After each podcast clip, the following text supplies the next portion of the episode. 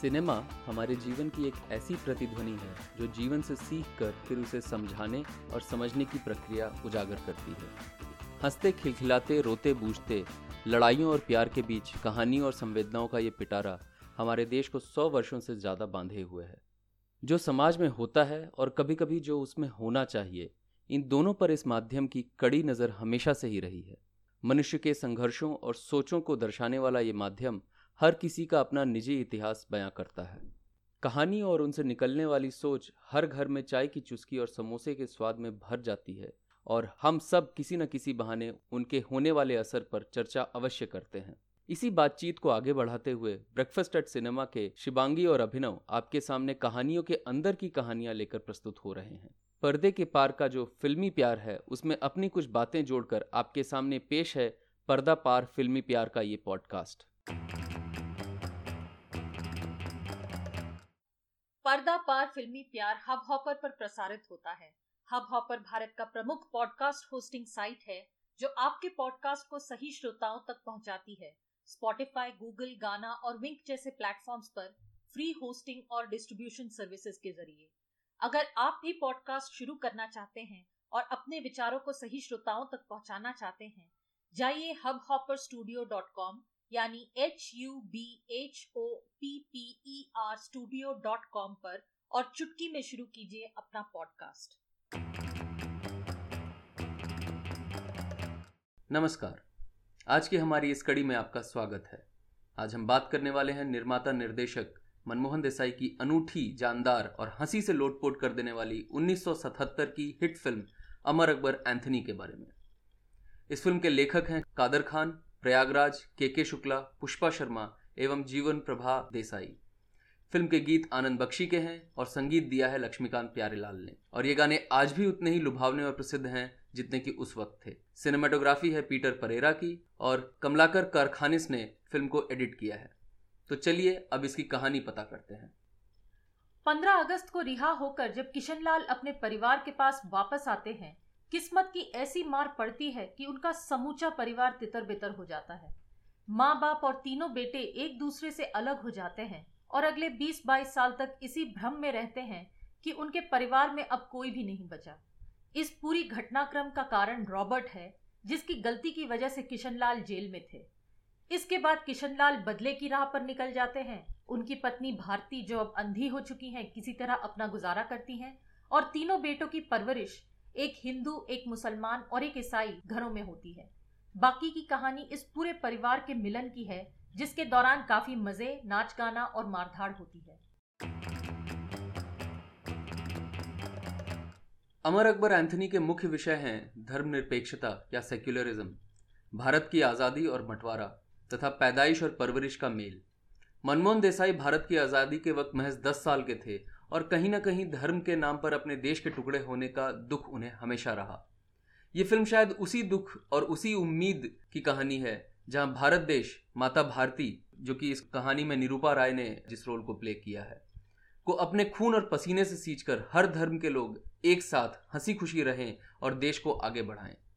इसके कुछ उदाहरण इस पिक्चर में देखने को मिलते हैं, जैसे कि गांधी जी की मूर्ति के नीचे तीनों बच्चों का बिछड़ना, जहाँ पे लिखा हुआ है कि देश आपको संभालेगा।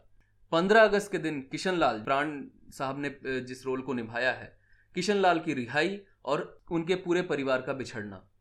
अमर सबसे बड़ा भाई जो होता है, उसका हिंदू पुलिस इंस्पेक्टर के परिवार में बड़ा होना, अकबर, जो कि एक मुसलमान टेलर के परिवार में बढ़ता है, और एंथनी भाई, जो कि एक पादरी की देखरेख में अनाथालय में बढ़ते हैं, इस बात की तरफ़ सौ प्रतिशत इशारा करते हैं कि ये कहानी भारत की ही है। मिलने के बाद भी किसी को उनकी पैदाइश की पहचान की तरफ़ नहीं ढकेला जाता। अमर कव्वाली गाना नहीं छोड़ता और एंथोनी भी जनी से ही शादी करता है। जैसे आप अगर ध्यान देंगे तो जब अकबर को पता चलता है कि उनकी माँ कौन है तो उनकी माँ कभी ये नहीं कहती कि, बेटा कवाली गाना छोड़ दो, या तावीज पहनना छोड़ दो, या नमाज़ पढ़ना छोड़ दो। और अकबर को भी जब पता चलता है कि उनके पिता अभी भी ज़िंदा है, वो सिंदूर की डिबिया लेकर अपनी माँ के पास पहुँचता है कि, माँ, अपनी मांग भर ले। ये इस बात को दर्शाते हैं कि अलग अलग धर्म में परवरिश होने के बावजूद अगर मन में एक दूसरे के प्रति प्रेम हो और एक दूसरे के प्रति इज़्ज़त हो तो हम लोग साथ में रह सकते हैं। ये बहुत ही अनूठी बात है कि ये कहानी भी निकलती कहाँ से है मनमोहन देसाई के निर्देशन में जो कि खुद बम्बई के बल्ले बड़े हैं। बम्बई एक ऐसा शहर है हमारे हिसाब से जहाँ पे लोग आपसे आपका धर्म बहुत कम ही पूछते हैं आपसे आपकी जात आ, कम ही पूछी जाती है। और सिर्फ़ और सिर्फ़ लोग आपके काम से आपकी पहचान करते हैं। ये भी एक ताजुब की बात है शायद कि भारत में अनेक खोया पाया विभाग हैं और कुंभ के मेले की कहानियाँ हैं और शायद इस फ़िल्म ने इन सारी कहानियों को प्रोत्साहन दिया है। तीनों भाइयों का अपनी माँ की तरह ही एक जमीर है जिससे वो किसी भी हाल में नहीं छोड़ते हैं। अमर तो इंस्पेक्टर होने का फ़र्ज़ निभाता ही है लेकिन एंथनी भी ईमानदारी से ही शराब का धंधा करता है। हर जरूरतमंद की मदद करने के लिए पहुँच जाता है जब वो छोटा बच्चा भी रहता है और पादरी उसे स्कूल की किताब दिलाते हैं तो वो किताबें बेच डालता है क्योंकि किसी मरे हुए इंसान को कफन दिलाने की बात आ जाती है। अकबर भी कभी झूठ और ज़बरदस्ती का सहारा नहीं लेता है और वो अपने आप को इन चीज़ों से दूर ही रखते हैं पूरी फ़िल्म में। और ऐसा नहीं है कि किसी एक धर्म के होने की वजह से कोई अच्छा या बुरा है, हर मज़हब में अच्छे और बुरे लोग दिखाए गए हैं। इसीलिए आपको हीरो भी जिस धर्म के दिखते हैं, उस कहानी के अंदर, जैसे अकबर की कहानी में, जो विलेन भी है छोटा विलेन, अकबर की प्रेमिका के अब्बा जान वो मुसलमान हैं और वो गुंडों से अकबर को पिटवाते हैं। एंथोनी की कहानी में ईसाई विलेंस भी मिलेंगे आपको और अमर की कहानी में हिंदू विलेंस मिलेंगे। ये भी देखने वाली बात है कि किशनलाल खुद बदले की भावना में कई तरह के पाप कर बैठते हैं। मन जी ने दोस्ती और इंसानियत के धर्म को इन सबके ऊपर रखा है और उनकी उम्मीद रही होगी कि देश इस नए मंत्र को समझेगा और अपनाएगा। ये मंत्र नया तो नहीं है लेकिन इसकी रूपरेखा और भेष नया और हैरत अंगेज करने वाला है।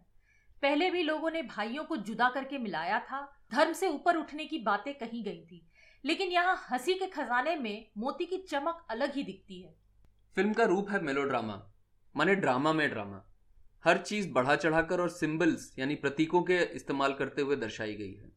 किसी एक शैली को न मानते हुए हर तरह के औज़ार का उपयोग किया गया है ताकि जो कहना है, वो ज़ोर से सुनाई दे। और आज, तिरालीस साल बाद भी ये औज़ार उतने ही पैने और असरदार दिखते हैं।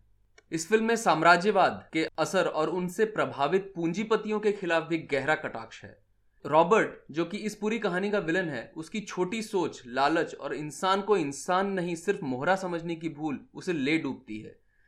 सिर्फ़ उसकी दौलत और आदमी ही नहीं, बल्कि उसकी बेटी भी, जो कि किशन लाल के आदर्शों पर पली बड़ी है, उसको छोड़ देते हैं। और जैसा होने की उम्मीद उत्सुक और उत्साहित दर्शकों को होगी, बेटे अपने और अपने परिवार के साथ हुए अत्याचार का बदला आखिरी में गाते और बजाते ले ही लेते हैं। अब आइए हमारे कुछ पसंदीदा सीन्स और उनकी हमारे लिए अहमियत क्या है, ये भी जान लेते हैं। मेरा सबसे पसंदीदा सीन वो है जो इस फ़िल्म का सबसे जाना माना सीन है। इस सीन में कोई लॉजिक नहीं है और ये बात सबको पता है कि ये सच नहीं हो सकता। लेकिन जिसने सबके मन में घर कर लिया, तीन अलग अलग धर्म को मानने वाले बेटे भारती नाम की चोट खाई हुई महिला को अपना खून दे रहे हैं, वो भी एक साथ एक ही समय पे। और इस प्रतीकात्मक सीन ने लोगों को बहुत ही सीधे तरीके से समझा दिया कि जब तक इस देश का हर बेटा अपना खून और पसीना नहीं बहाता है, तब तक देश की समृद्धि नहीं हो सकती है। मज़ेदार बात यह है कि इसमें सब भूल जाते हैं कि नीतू सिंह, जो कि एक डॉक्टर का रोल निभा रही हैं, वो भी तीनों बेटों का और माँ का ख्याल रखती जा रही हैं इस सीन में। इसमें यह भी बताया गया कि इस देश के समृद्धि में औरतों का भी उतना ही बड़ा हाथ रहेगा जितना ही मर्दों का। अगर हम ध्यान से देखें तो तीनों हीरोइंस जो हैं इस फ़िल्म की, तीनों एक अपना मन, मनमोहन देसाई की फ़िल्म है तो अपने मन की बात मानने के लिए तैयार हैं, अपने मन की बात पहले सुनती हैं और बाकी ज़माने की बात बाद में सुनती हैं। ऐसा नहीं है कि वो किसी का आदर कम करती हैं, जैसे कि नीतू सिंह का उदाहरण आपने दिया, शिवांगी। वैसे ही नीतू सिंह कभी अपने पिता को भला बुरा कह के अपना घर छोड़ के नहीं चली जाती, जबकि उनके पिता अकबर से उनकी शादी नहीं होने देना चाहते हैं। सलमा उनके कैरेक्टर का नाम है। वैसे ही जेनी, जो कि परवीन बाबी ने जिस किरदार को निभाया है, वो अकलमंद है, पढ़ी लिखी है और अपनी परवरिश को ज़्यादा तवज्जो देती है बनस्पत इसके कि उसके पिता, जो कि एक ज़माने में शायद स्मगलर थे और उनकी सोच दूसरों से लूटने और खसूटने की थी।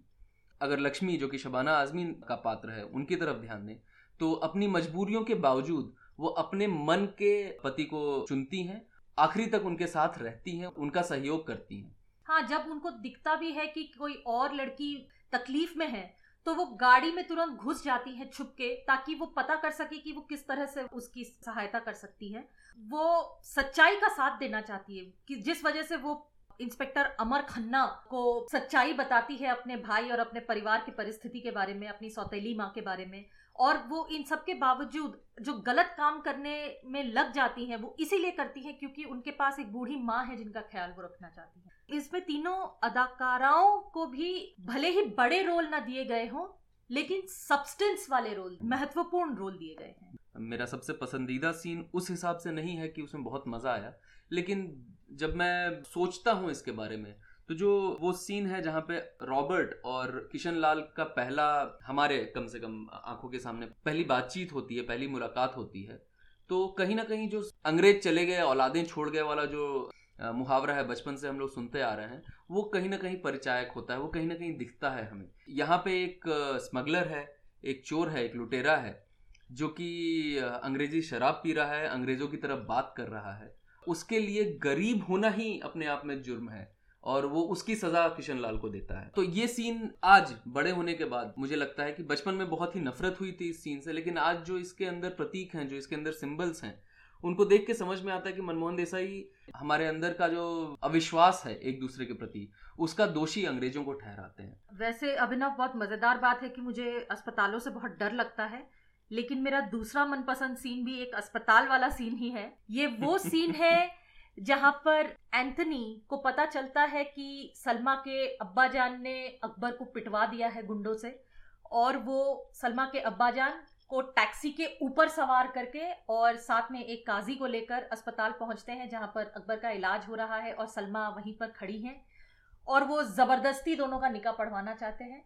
पर अकबर मना कर देते हैं। वो कहते हैं कि जब तक वो पूरे मन से अपनी बेटी का हाथ मेरे हाथ में नहीं देंगे, तब तक मैं सलमा से शादी नहीं करूँगा। मुझे ऐसे ज़ोर ज़बरदस्ती शादी नहीं करनी। सब मानते हैं कि जब दिलवाले दुल्हनिया ले जाएँगे आई थी तो शाहरुख ही शायद वो पहले एक्टर थे जिन्होंने बगावत किए बिना लड़की के माँ बाप को प्यार से समझा कर लड़की का हाथ मांगकर, पूरे आदर के साथ किसी लड़की से विवाह करना चाहते हैं। लेकिन इससे पहले भी कई ऐसे उदाहरण रह चुके हैं और ये अकबर जो ऋषि कपूर जी ने इस रोल को निभाया है उन्होंने बहुत सही तरीके से इसको दर्शाया है कि बिना हिंसा के भी बड़े बड़े झगड़े सुलझाए जा सकते हैं और जो भी करना चाहिए एक डिग्निटी के साथ करना चाहिए। कहीं ये बात हमें जोड़नी पड़ेगी कि तोड़ने से बेहतर अगर एक हीरो हमें जोड़ने की बात सिखाए तो वो बात बहुत दूर तक जाती है।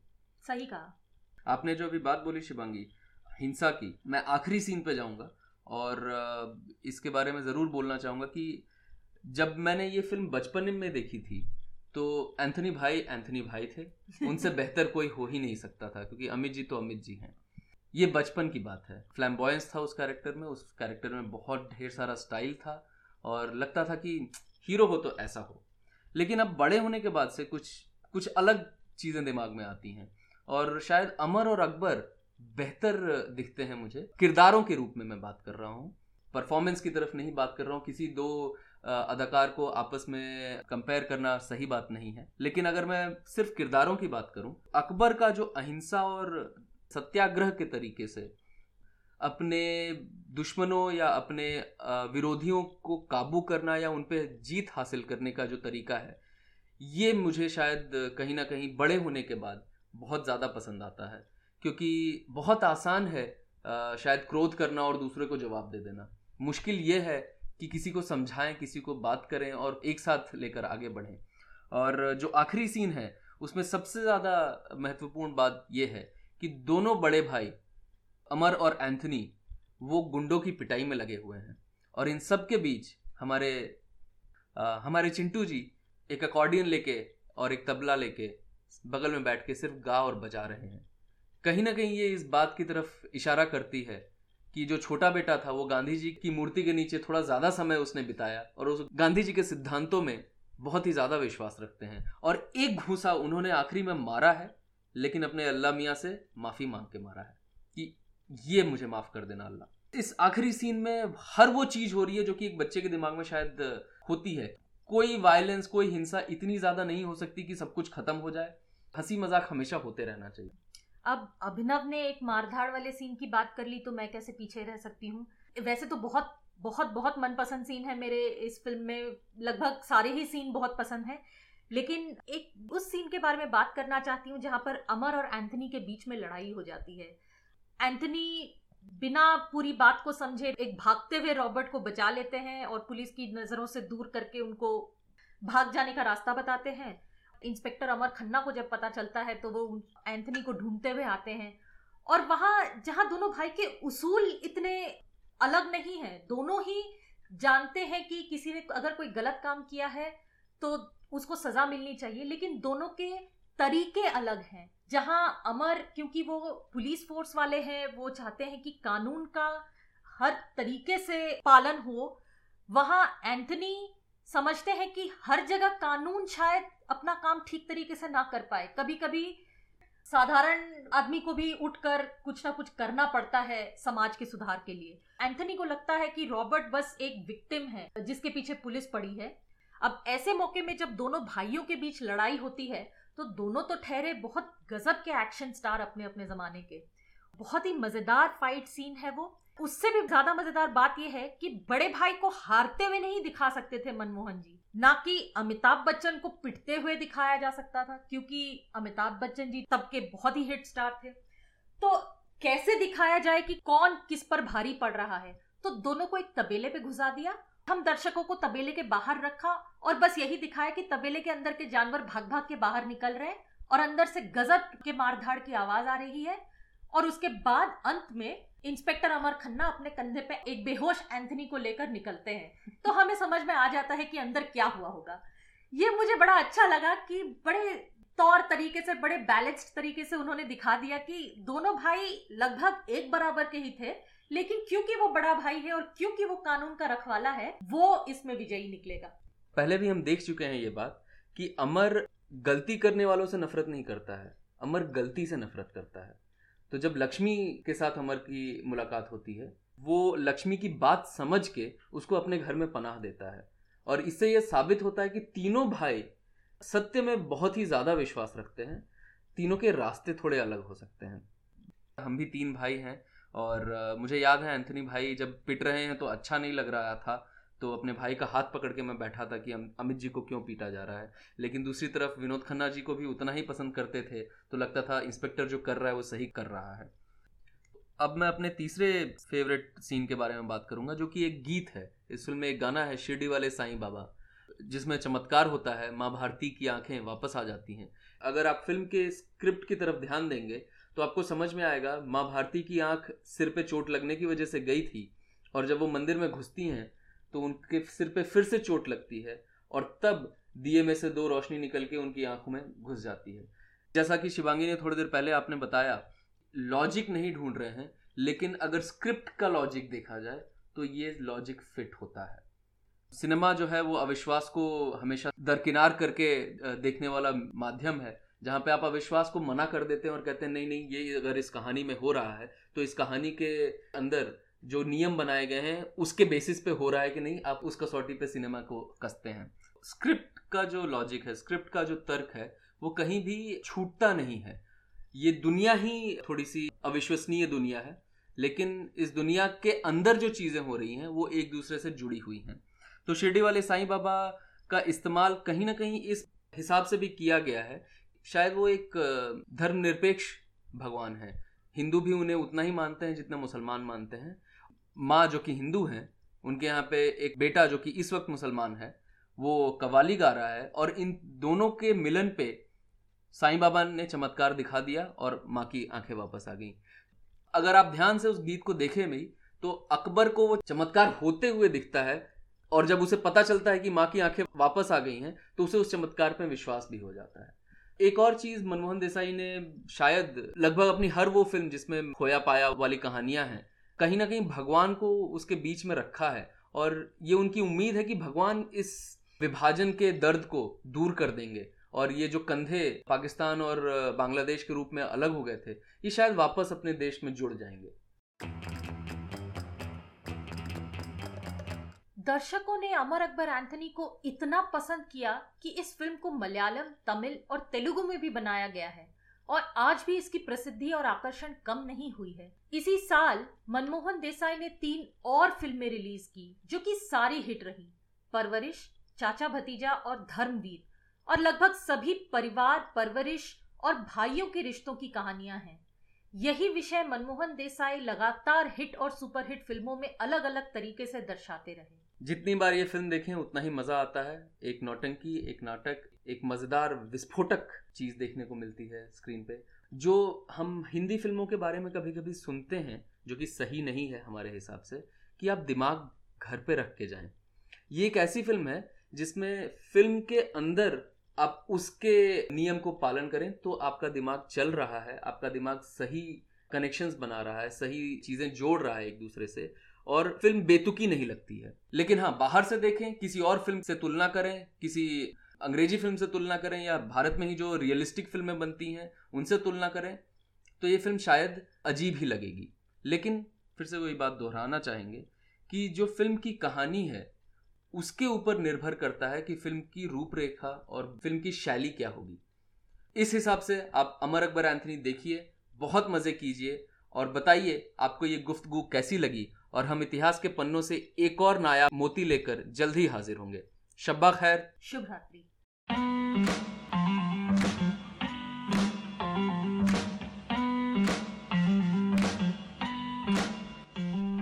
पर्दा फिल्मी प्यार पॉडकास्ट ब्रेकफास्ट एट सिनेमा जो 2014 से सिनेमा का ज्ञान और सिनेमा से ज्ञान बढ़ाने की कोशिश में लगा हुआ है की पेशकश है। यह पॉडकास्ट इस लक्ष्य की ओर एक और कदम है। हम हर उम्र और हर क्षेत्र के बच्चों और बड़ों के साथ कई विषयों पर काम करते हैं। सिनेमा के बारे में हमसे बात करने के लिए आप हमें फेसबुक और इंस्टाग्राम पर ब्रेकफास्ट एट सिनेमा के नाम से और ट्विटर पर ब्रेकफास्ट एट सिने के नाम से ढूंढकर हमसे संपर्क कर सकते हैं।